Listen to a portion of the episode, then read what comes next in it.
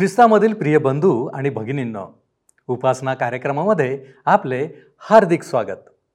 प्रियांनो या दिवसांमध्ये आपण लेविय या जुन्या करारातील पुस्तकाचे अध्ययन करीत आहोत. आणि आत्तापर्यंत अठरा अध्यायांचे अध्ययन पूर्ण केले आहे. आज आपण एकोणीसाव्या अध्यायाचा अभ्यास करणार आहोत. या अध्यायामध्ये आमच्या आत्मिक जीवनाबद्दल देवाच्या अपेक्षा सांगण्यात आल्या असून आम्ही काय करावे आणि काय करू नये याबद्दल विस्तृतपणे मार्गदर्शन आहे. या अध्यायाचा अभ्यास करताना एक सूत्र आम्ही लक्षात ठेवावे की देव पवित्र आहे. आम्हीही पवित्र असावे. तर मग चला प्रियांनो आपण आपल्या अध्ययनाची सुरुवात करूया. श्रोतनो आज आम्ही लेवियचे पुस्तक ह्याच्या एकोणीसाव्या अध्यायाला सुरुवात करीत आहोत. जर आपणाजवळ जुना करार आहे तर अवश्य उघडा. लेवीचे पुस्तक एकोणीसावा अध्याय. ह्या अध्यायामध्ये सामाजिक पापे जीवनातील परिस्थितीला लागू होणाऱ्या आज्ञा ह्याविषयी सांगण्यात आलेले आहे. आता आम्ही अशा विभागात येत आहोत जेथे राष्ट्राच्या सामाजिक जीवनाला लागू होईल अशा प्रकारे दहा आज्ञांचे स्पष्टीकरण देण्यात आले आहे. या भागाशिवाय अधिक कृतिशील असे काही असेल असे मला वाटत नाही. श्रोत्यानो परमेश्वराचा नियम आम्हाला एक गोष्ट सांगतो ती अशी की तुम्ही पवित्र असावे कारण मी परमेश्वर तुमचा देव पवित्र आहे. इस्रायलांच्या जीवनाच्या सर्व पैलूंसाठी ही एक मूलभूत व महत्वाची गोष्ट होती. परमेश्वराची जी आज्ञा होती किंवा त्याची जी अपेक्षा होती त्याविषयी ह्याद्वारे संपूर्ण स्पष्टीकरण देण्यात आले. त्यांच्या रोजच्या जीवनातील प्रत्येक गोष्टीत हे रुजलेले होते. देवाच्या लोकांच्या प्रतिदिवशीच्या जीवनात पवित्रता ही सर्व संबंधांमध्ये व त्यांच्या दिनचर्येत वरच्या स्तरावर होते. आज या गोष्टीवर भर देण्यात यायला हवा. फक्त एक सिद्धांत नव्हे तर आमच्या जीवनात हे असावे असा परमेश्वराचा हेतू आहे. ज्या पवित्रतेची मागणी नियमशास्त्र करते श्रोत्यानो ती पवित्रता नियमशास्त्र मात्र निर्माण करू शकत नाही. नियमशास्त्राने मागणी केली पण पुरवठा केला नाही. त्याने नियमशास्त्राचे नीतिमत्व प्रगट तर केले परंतु जो एक स्तर उच्च स्तर त्याने अपेक्षिला तो मात्र मानवी प्रयत्नांनी गाठला जाऊ शकला नाही. रोमकरासपत्र तिसरा अध्याय एकोणीस आणि वीस वशने सांगतात रोमकरासपत्र तिसरा अध्याय एकोणीस आणि वीस वशने आपणाला ठाऊक आहे की प्रत्येक तोंड बंद व्हावे व अवघे जग देवासमोर शिक्षेस पात्र ठरावे म्हणून नियमशास्त्र जे काही सांगते ते शास्त्राधीन असलेल्या लोकांना सांगते. म्हणून नियमशास्त्रातील कर्मांनी कोणीही मनुष्य देवासमोर नीतिमान ठरणार नाही. कारण नियमशास्त्राच्याद्वारे पापाची जाणीव होते. हे किती विलक्षण आहे श्रोत्यानो की देवाने आपला पवित्र आत्मा आमच्यामध्ये वास करण्याकरिता दिला आहे. ख्रिस्ती जीवनासाठी आवश्यक अशी ही एक चैतन्य देणारी गोष्ट आहे. ह्या अध्यायात अर्थात एकोणीसाव्या अध्यायात जे कारण देण्यात आले आहे ते आहे मी तुमचा देव परमेश्वर आहे किंवा मी परमेश्वर आहे ज्याचा उल्लेख सोळा वेळा ह्या अध्यायात आलेला आहे. परमेश्वर चूक व बरोबर ह्यामध्ये एक स्पष्ट रेखा रेखांकित करतो. पवित्र व अपवित्र ह्यामध्ये तोच अगदी स्पष्ट असे अंतर दर्शवितो. त्यासाठी काही कारण देण्याची आवश्यकता नाही. आता एकोणीसाव्या अध्यायाच्या एक ते आठ वचनांमध्ये मानवाचा देवाशी संबंध दाखविण्यात आलेला आहे. नऊ आणि दहा वचनांमध्ये गरिबांशी मानवाचा संबंध अकरा ते अठरा वचनांमध्ये शेजाऱ्यांशी मानवाचा संबंध. एकोणीस ते सदोतीस वचनांमध्ये जीवनातील वेगवेगळ्या परिस्थितीशी मानवाचा संबंध दाखविण्यात आलेला आहे. आता आपण मानवाचा देवाशी संबंध पाहूया एकोणीसावा अध्याय पहिली दोन वचने परमेश्वर मोशेला म्हणाला इस्रायलाच्या सर्व मंडळी सांग की तुम्ही पवित्र असावे कारण मी परमेश्वर तुमचा देव पवित्र आहे. नियम देणाऱ्या मोशेला परमेश्वराने ह्या सूचना दिल्यात व ह्या दहा आज्ञांच्या काही भागाचा विस्तार करतात. परमेश्वर पवित्र आहे ह्या आधारावरच तो पवित्र आचरणाची मागणी करतो. आज सुद्धा परमेश्वर तशाच आचरणाची मागणी करतो हे लक्षात घेणे आवश्यक आहे. करिंदकरास पहिले पत्र दहावाध्याय एकतीसावं वचन सांगतं? करिंदकरास पहिले पत्र दहावाध्याय एकतीसावे वचन? म्हणून तुम्ही खाता पिता किंवा जे काही करिता ते सर्व देवाच्या गौरवासाठी करा. तसेच करिंदकरास दुसरे पत्र पाचवाध्याय सतरावे वचन करिंदकरास दुसरे पत्र पाचवा अध्याय सतरावे वचन. म्हणून जर कोणी ख्रिस्ताच्या ठाई असेल तर तो नवी उत्पत्ती आहे. जुने ते होऊन गेले पहा ते नवे झाले आहे. तसेच पेत्राचे पहिले पत्र पहिला अध्याय तेरा ते सोळा वचने सांगतात पेत्राचे पहिले पत्र पहिला अध्याय तेरा ते सोळा वचने. म्हणून तुम्ही आपले मनरूपी कंबर बांधा व सावध राहून येशू ख्रिस्ताच्या प्रगट होण्याच्या वेळी तुम्हास प्राप्त होणाऱ्या कृपेवर पूर्ण आशा ठेवा. तुम्ही आज्ञांकित मुले व्हा आणि अज्ञानावस्थेतील आपल्या पूर्वीच्या वासनानुसार वागू वर्तू नका. तर तुम्हास पाचारण करणारा जसा पवित्र आहे तसे तुम्हीही सर्व प्रकारच्या आचरणात पवित्र व्हा. कारण असा शास्त्रलेख आहे की तुम्ही पवित्र असा कारण मी पवित्र आहे. श्रोतानो नियमशास्त्राच्या अधीन राहून व कृपेच्या काळात राहून जे एक मोठे अंतर आम्हाला पाहायला मिळते ते हे की आज विश्वासणाऱ्यांना पवित्र आत्म्यात चैतन्य शक्ती पुरविण्यात येते. आम्ही जिवंत ख्रिस्ताशी जुळलेले आहोत. जुन्या गोष्टी होऊन गेल्यात आणि आता सर्व काही नवीन झालेले आहे. आम्ही आदामाशी जुळलेलो नाही. आम्ही कायद्याच्या व्यवस्थेशी जुळलेलो नाही. आम्ही ख्रिस्ताशी जुळलेले आहोत जो जिवंत आहे. आम्हाला त्याला संतोषविण्याचा प्रयत्न करायचा आहे. लक्षात घ्या की नियमाखाली असताना स्वतःच्या प्रयत्नांनी सर्व लोक आज्ञा पाळण्याचा प्रयत्न करीत होते. शरीर नेहमीच अपयशी ठरते हे त्यांना शिकायचे होते. या उलट आज आमच्यामध्ये परमेश्वराचा पवित्र आत्मा आहे. रोमकरासपत्र आठवा अध्याय तिसरे आणि चौथे वचन सांगते. रोमकरासपत्र आठवा अध्याय तिसरे आणि चौथे वचन. कारण नियमशास्त्र देह स्वभावामुळे दुर्बळ झाल्याकारणाने जे त्याला असाध्य ते साधण्याकरिता देवाने आपल्या स्वतःच्या पुत्राला पापमय देहासारख्या देहाने व पापाबद्दल पाठवून देहामध्ये पापाला दंडाज्ञा ठरविले. ह्यात उद्देश हा की जे आपण देह स्वभावाप्रमाणे नव्हे तर आत्म्याप्रमाणे चालतो त्या आपणामध्ये नियमशास्त्राने लावून दिलेले आचरण पूर्ण व्हावे. तसेच गलतीकारासपत्र पाचवा अध्याय बावीस आणि तेवीस वचने बघा. गलतीकारासपत्र पाचवा अध्याय बावीस आणि तेवीस वचने आत्म्याच्या द्वारे निष्पन्न होणारे फळ प्रीती आनंद शांती सहनशीलता ममता चांगुलपणा विश्वासूपणा सौम्यता इंद्रिय दमन हे आहे. अशांविरुद्ध नियमशास्त्र नाही. नियमशास्त्र ह्या पलीकडे कधी गेले नाही. देवाचा पुत्र आम्हाला उच्च पातळीवर आणू इच्छितो. आता श्रोतानं ज्या काही आज्ञांवर भर देण्यात आला आहे ज्यांचे पालन त्यांनी करायचे होते तेव्हा परमेश्वर ते ज्या बाबतीत दुर्बळ होते त्याच बाबींवर जोर देणार आहे. इस्रायलांचा इतिहास आम्हाला दर्शवितो की ते कोणत्या बाबतीत दुर्बळ होते हे परमेश्वराला समजले होते. त्यांना शब्बात दिवस आणि इतर देवी देवतांच्या पूजेपासून दूर परमेश्वरासाठी योग्य अर्पणे आणणे ह्याविषयी सूचना देण्यात आलेल्या होत्या. ह्याच बाबतीत नंतर ते चुकले. परमेश्वर त्यांना त्यांच्या रोजच्या जीवनात पवित्र राहण्यास सांगतो. तिसरं वचन बघा. एकोणीसावा अध्याय आणि तिसरे वचन. तुमच्यातील प्रत्येकाने आपली आई व आपला बाप ह्यांचे भय बाळगावे आणि माझे शब्दात पाळावे. मी परमेश्वर तुमचा देव आहे.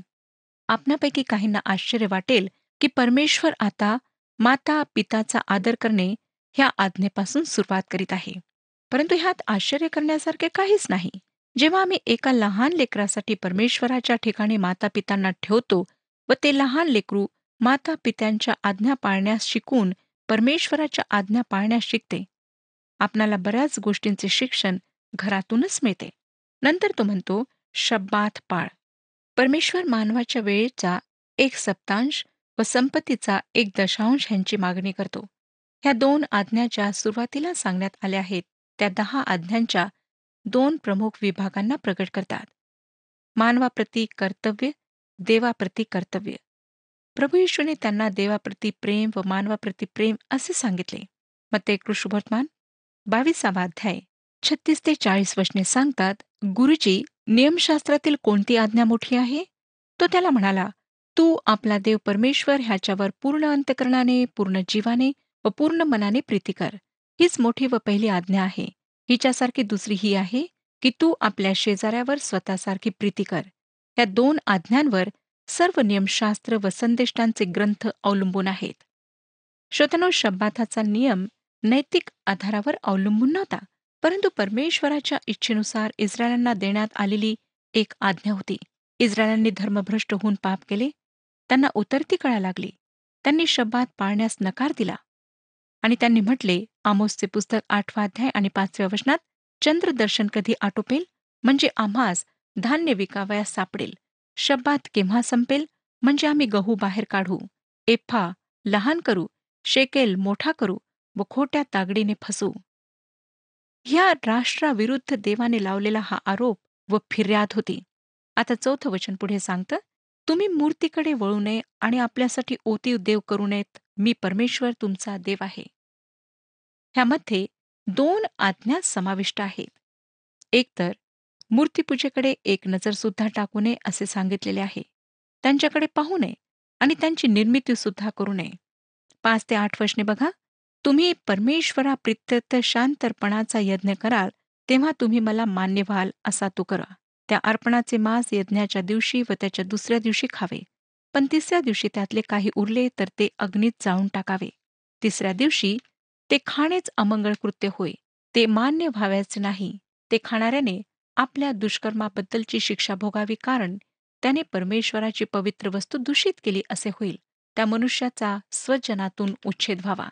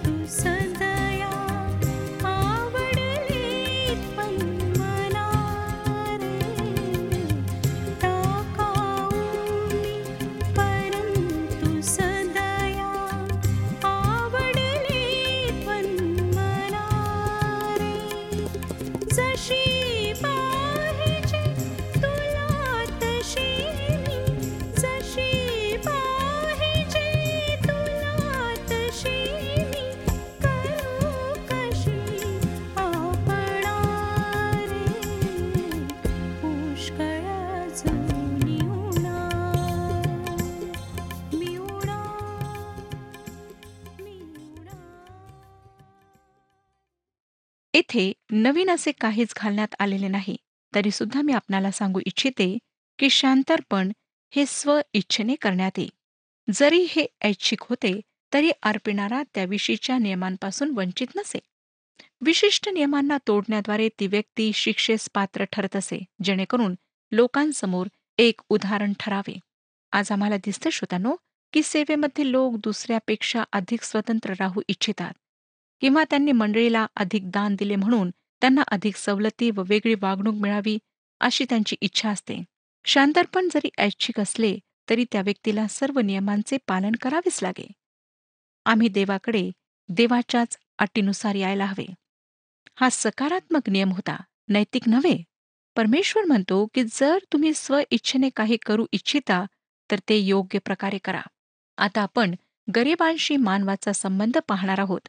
नऊ आणि दहा वचने सांगतात तुम्ही आपल्या भूमीतील पिकाची कापणी कराल तेव्हा तू आपल्या शेताच्या कोना कोपऱ्यातील पीक झाडून सारे कापू नको आणि पीक काढून घेतल्यावर त्यातील सर्व वेचू नको. आपला द्राक्षमळाही झाडून सारा खुडू नको. तशीच द्राक्षमळ्यात पडलेली फळे गोळा करू नको. गरीब व उपरी ह्यांच्यासाठी ती राहू द्यावी. मी परमेश्वर तुमचा देव आहे. गरिबांसाठी परमेश्वराने केलेली ही अद्भुत तरतूद होती. परमेश्वराने अशा प्रकारे त्यांची काळजी घेतली. त्यांनी फक्त बसून खाऊ नये तर त्यासाठी काम करावे. अकरा आणि बारा वचने तुम्ही चोरी करू नये एकमेकांशी कपटाने वागू नये व लबाडी करू नये. माझ्या नावाची खोटी शपथ वाहून आपल्या देवाच्या नावाला कलंक लावू नये. मी परमेश्वर आहे. आठव्या व नवव्या आज्ञेला ह्या ठिकाणी पुन्हा मांडण्यात आले आहे. निर्गमचे पुस्तक विसावाध्याय पंधरा आणि सोळा वचने सांगतात चोरी करू नको आपल्या शेजाऱ्याविरुद्ध खोटी साक्ष देऊ नको. चोरी करणे फसवणे लबाडे करणे आणि खोटी साक्ष देणे सर्वांचा येथे समावेश आहे. देवाच्या वाक्येप्रमाणे खोटेपणाने कुठली गोष्ट करणे म्हणजे चोरी करणे होय. बाराव्या वचनात तिसऱ्या आज्ञेचा समावेश आहे. परमेश्वराचे नाम पवित्र आहे. व्यापारात परमेश्वराच्या लोकांनी परमेश्वराच्या नावाच्या पवित्रतेचे प्रदर्शन स्वतःच्या प्रामाणिक व खरेपणाने केलेल्या व्यापाराद्वारे प्रगट करायला हवे. आता तेरावं वचन बघा. एकोणीसावा अध्याय तेरावे वचन. आपल्या शेजाऱ्यावर जुलूम करू नको व त्याला लुबाडू नको. मजुराची मजुरी रात्रभर दिवस उजाडेपर्यंत आपल्याजवळ ठेवू नको. जो कोणी आमच्याकरिता काम करेल त्याला मजुरी द्यावीच लागते. अनेकदा लोक आर्थिक रूपाने लोकांना लुबाडतात. याकोबाचे पत्र पाचवाध्याय एक आणि दोन वचने बघा. याकोबाचे पत्र पाचवाध्ये एक आणि दोन वचने अहो धनवानांनो जे क्लेश तुम्हाला होणार आहेत त्याविषयी रडून आकांत करा. तुमचे धन नासले आहे व तुमच्या वस्त्रांना कसर लागली आहे. ह्याच अध्यायाचे सहावे वचन पुढे सांगते नीतिमानाला तुम्ही दोषी ठरविले त्याचा घात केला तो तुम्हास विरोध करीत नाही. श्रोत्यानो निर्दयतेने घेतलेले काम एक फार भयंकर अशी बाब आहे. तसेच ईश्वररहित भांडवलशाही सुद्धा भयंकर आहे. चौदावं वचन वाचूया. एकोणीसावा अध्याय चौदावे वचन. बहिऱ्याला शिव्याशाप देऊ नको. ठोकर लागेल अशी वस्तू आंधळ्यापुढे ठेवू नको. तू आपल्या देवाचे भय बाळग मी परमेश्वर आहे. परमेश्वर आंधळ्याविषयी बहिऱ्यांविषयी बोलताना स्वतःचे नाव दोन वेळा ठेवीत आहे. दुर्बळ निराधार लोकांकरिता हा परमेश्वराचा कळवळा होय. व जे कठोर हृदयाचे आहेत त्यांच्यासाठी त्याने केलेली निर्भत्सना होय. पंधरावं वचन न्यायनिवाडा करिताना अन्याय करू नको गरिबाच्या गरिबीकडे पाहू नको आणि समर्थापुढे नमू नको तर आपल्या शेजाऱ्याचा न्याय निस्पृहपणे कर. ह्या ठिकाणी न्यायाधीशांकरिता सांगितलेले आहे जे आज आमच्या न्यायाधीशांकरिता सुद्धा आवश्यक आहे. ज्या प्रकारे श्रोत्यानो परमेश्वर न्याय करतो त्या प्रकारे त्याने न्याय करायचा आहे. ते सर्व सामर्थ्य परमेश्वराचे प्रतिनिधित्व करणारे आहेत. आणि त्यांनी निपक्षपातपणाने न्याय द्यायचा आहे. आता सोळा ते अठरा वचने पुढे सांगतात आपल्या लोकांमध्ये चहाड्या करीत इकडे तिकडे फिरू नको आपल्या शेजाऱ्याच्या जीवावर उठू नको मी परमेश्वर आहे. आपल्या मनात आपल्या भावाचा द्वेष बाळगू नको आपल्या शेजाऱ्याची अवश्य कान उघाडणी कर नाहीतर त्याच्यामुळे तुला पाप लागेल. सूड उगवू नको किंवा आपल्या भाऊबंदापैकी कोणाचा दावा धरू नको तर तू आपल्या शेजाऱ्यावर स्वतःसारखी प्रीती कर. मी परमेश्वर आहे. कोणी म्हटले आहे की जे काही आपण ऐकता त्या सर्वावर आपण विश्वास ठेवू शकत नाही पण त्या गोष्टींची उजळणी मात्र करू शकता. आमची जीभ फार भयंकर असे एक अवयव आहे. ती एका अणुबॉम्बपेक्षाही अधिक भयंकर आहे. तो म्हणतो की आपल्या शेजाऱ्याच्या जीवावर उठू नको म्हणजेच खून करणे. देवाने द्वेष व खून ह्या दोहोंना एकत्र ठेवले आहे. मग ते कृषभोत्पान पाचवा अध्याय. एकवीस आणि बावीस वचनांमध्ये सांगितलेले आहे खून करू नको आणि जो कोणी खून करील तो न्यायसभेच्या दंडास पात्र होईल असे प्राचीन लोकांना सांगितले होते हे तुम्ही ऐकले आहे. मी तर तुम्हा सांगतो जो कोणी आपल्या भावावर उघास रागावेल तो न्यायसभेच्या शिक्षेस पात्र होईल. जो कोणी आपल्या भावाला अरे वेडगळा असे म्हणेल तो वरिष्ठ सभेच्या शिक्षेस पात्र होईल. आणि जो कोणी त्याला अरे मूर्ख असे म्हणेल तो नरकाग्नीच्या शिक्षेस पात्र होईल. श्रोतनो ह्या सर्व नकारात्मक बंधनांसाठी जे उत्तर आहे ते सकारात्मक रूपाने आम्हाला गलतीकरासपत्र सहावा अध्याय पहिल्या वचनामध्ये वाचायला मिळते. गलतीकरासपत्र सहावा अध्याय आणि पहिले वचन. बंधुजन हो कोणी माणूस एखाद्या दोषात सापडला तरी जे तुम्ही आध्यात्मिक वृत्तीचे आहात ते तुम्ही अशाला सौम्य वृत्तीने ताळावर आणा. तूही परीक्षेत पडू नये म्हणून स्वतःकडे लक्ष दे. जीवनाच्या वेगवेगळ्या परिस्थितीत मानवाचे संबंध आता आपण पाहणार आहोत. एकोणीसावं वचन बघा. माझे विधी पाळा. आपल्या पशूंचा भिन्न जातींच्या पशूंशी संकर होऊ देऊ नको. दोन जातीचे बी मिसळून ते आपल्या शेतात पेरू नको. भिन्न सुताने विणलेला कपडा अंगात घालू नको. परमेश्वर त्यांना चिन्ह व उत्साहांद्वारे आत्मिक पाठ शिकवित आहे. मिश्रित प्राणी व वनस्पती करण्यास त्यांना मनाई होती. त्याद्वारे परमेश्वराने सत्य व चुकीच्या गोष्टी ह्यांचे मिश्रण न करण्याचा पाठ त्यांना शिकवला. मतेकृष वर्तमान तेराव्या अध्यामध्ये गहू व निधन ह्याच्या दाखल्याद्वारे प्रभू येशूने ह्याविषयी शिकवले. श्रोतानो करिंदकरास पहिले पत्र दहावा अध्याय एकविसाव्या वचनामध्ये पॉल म्हणतो करिंदकरास पहिले पत्र दहावा अध्याय आणि एकविसावे वचन आता आपण वाचूया. तुमच्याने प्रभूचा प्याला व भूतांचाही प्याला पिववत नाही. प्रभूच्या मेजावरचे व भूतांच्याही मेजावरचे तुमच्याने खाववत नाही. वीस ते अठ्ठावीस वचने सांगतात जी स्त्री दासी असून एखाद्या पुरुषाशी वागदत झाली असेल पण खंडणी भरून अद्याप मुक्त झाली नसेल तिच्याशी कोणी संभोग केल्यास त्या दोघांना शिक्षा व्हावी. तथापि तिची मुक्तता झाली नसल्यामुळे त्यांना जीवे मारू नये.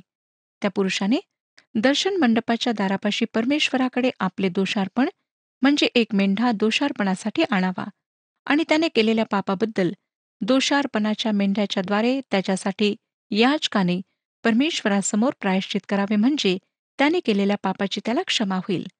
तुम्ही आपल्या देशात जाऊन पोचल्यावर खाण्यासाठी हर तऱ्हेची फळझाडे लावाल तेव्हा त्यांची फळे निषिद्ध समजावी. तीन वर्षेपर्यंत ती तुम्हाला निषिद्ध होत ती खाऊ नयेत. पण चौथ्या वर्षी त्यांची सर्व फळे परमेश्वराच्या उपकार स्मरणार्थ पवित्र समजावी. मग पाचव्या वर्षी तुम्ही त्यांची फळे खावी. असे केल्याने त्यांना तुमच्यासाठी पुष्कळ फळ येतील. मी परमेश्वर तुमचा देव आहे. तुम्ही कोणतेही मांस रक्तासह खाऊ नका. तुम्ही काही मंत्रतंत्र करू नका व शकून मुहूर्त पाहू नका. आपल्या डोक्याला घेरा राखू नका. आपल्या दाढीचे कोपरे छाटून ती विद्रूप करू नका. कोणी मृत झाल्यामुळे आपल्या अंगावर वार करून घेऊ नका किंवा आपले अंग गोंदवून घेऊ नका. मी परमेश्वर आहे. श्रोत्यानो ह्यामध्ये सातव्या आज्ञेकडे आपले लक्ष वेधण्यात आलेले आहे. ह्याद्वारे दासी स्त्रीचे रक्षण करण्यात आले आहे. ह्याद्वारे एक स्वाभाविक प्रश्न उपस्थित होतो काय परमेश्वर गुलामीला परवानगी देतो? नाही श्रोत्यानो. परमेश्वर मानवाच्या कठीण हृदयाद्वारे जी पापमय स्थिती निर्माण होते तिला ओळखतो. ह्या ठिकाणी सहा आज्ञा आहेत ज्या अन्य जातीच्या चालीरीती व अंधविश्वासाला धिकारतात. मासाला रक्तासहित खाण्यास मनाई होती. केस कापणे थोडे थोडे बाकी ठेवणे मृत व्यक्तीसाठी अन्य जातीयांप्रमाणे शोक करण्यास मनाई होती. आता आपण एकोणतीसपासून पुढची वचने वाचूया. तू आपल्या मुलीला वेशा करून भ्रष्ट होऊ देऊ नको नाहीतर वेशागमनामुळे देश अतिदुष्टपणाने व्यापून जाईल. तुम्ही माझे शाब्बात पाळावे आणि माझ्या पवित्र स्थानाविषयी पूज्य बुद्धी बाळगावी. मी परमेश्वर आहे. पंचाक्षरांच्या किंवा चेटक्यांच्या नादी लागू नका. त्यांच्या मागे लागून अशुद्ध होऊ नका. मी परमेश्वर तुमचा देव आहे. पिकल्या केसासमोर उठून उभा राहा. वृद्धाला मान दे. आपल्या देवाचे भय बाळग. मी परमेश्वर आहे. कोणी परदेशीय तुमच्या देशात तुमच्याबरोबर राहत असला तर त्याला उपद्रव देऊ नका. तुमच्या बरोबर राहणाऱ्या परदेशीय मनुष्याला तुम्ही स्वदेशीय मनुष्यासारखेच लेखा. आणि त्याच्यावर स्वतःसारखी प्रीती करा कारण तुम्हीही मिसर देशात परदेशीय होता. मी परमेश्वर तुमचा देव आहे.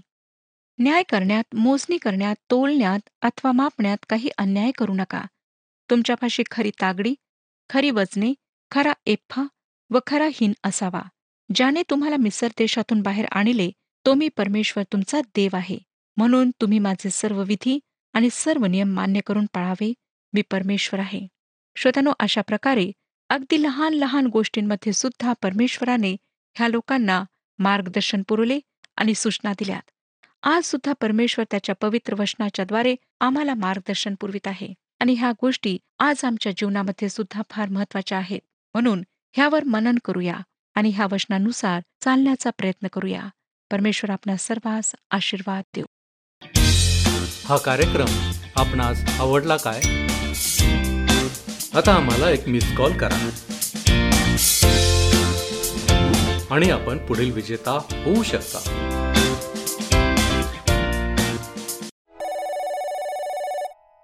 प्रियांनो या अध्यायाचे महत्त्व आपणास समजून आले असेल अशी मी आशा बाळगतो. या अध्यायामध्ये अनेक बारीक सारीक गोष्टींचा उल्लेख आहे. तसेच अनेक वेळा मी परमेश्वर तुमचा देव आहे याचा उल्लेख झाला आहे. बराच वेळा परमेश्वर आमच्या दुर्बल बाबींवर जोर देतो जेणेकरून आम्ही त्याकडे लक्ष द्यावे आणि तो दुर्बलपणा आमच्यातून दूर व्हावा. तसेच आणखी एक गोष्ट तुमच्या लक्षात आली असेल की या अध्यायामधील मार्गदर्शन हे देवाने दिलेल्या दहा आज्ञांपैकी काही आज्ञांकडे निर्देश करणारे आहे. येथे आपण थांबू आणि विचार करू की देवाची इच्छा पूर्ण करावी अशी आम्ही इच्छा बाळगतो काय? आपण प्रार्थना करू. होय प्रभूजी आम्ही तुझ्या चरणापाशी आलेलो आहोत. जो तो आमचा मार्गदर्शन करणारा. होय प्रभूजी आम्ही तुला विनंती करतो. तुझ्याबद्दल आमच्या मनामध्ये आदरयुक्त भीती असावी. की जेणेकरून प्रभूजी आम्ही अयोग्य रीतीनं नव्हे तर योग्य रीतीनं तुझ्यामध्ये आणि तुझ्याबरोबर चालणारे असे होऊ शकू. प्रभूजी आज ज्या गोष्टी तू आमच्यासमोर ठेवल्यास त्याबद्दल आम्ही तुझे उपकार मानतो. ज्या आज्ञांकडे तू पुन्हा एक वार आम्हाला आणलेलं आहेस त्या प्रत्येक आज्ञांबद्दल आम्ही तुझे आभार मानतो. योग्य रीतीने आचरण करण्यासाठी आम्ही तुझ्या चरणापाशी आलेलो आहोत. तो आम्हा प्रत्येकाला सहाय्य कर. येशू ख्रिस्त आमचा प्रभू याच्याद्वारे मागतो म्हणून तू ऐक. आमेन. विश्वासात स्थिरावलेले व आढळ रहा. प्रभू आपणास सहाय्य करो.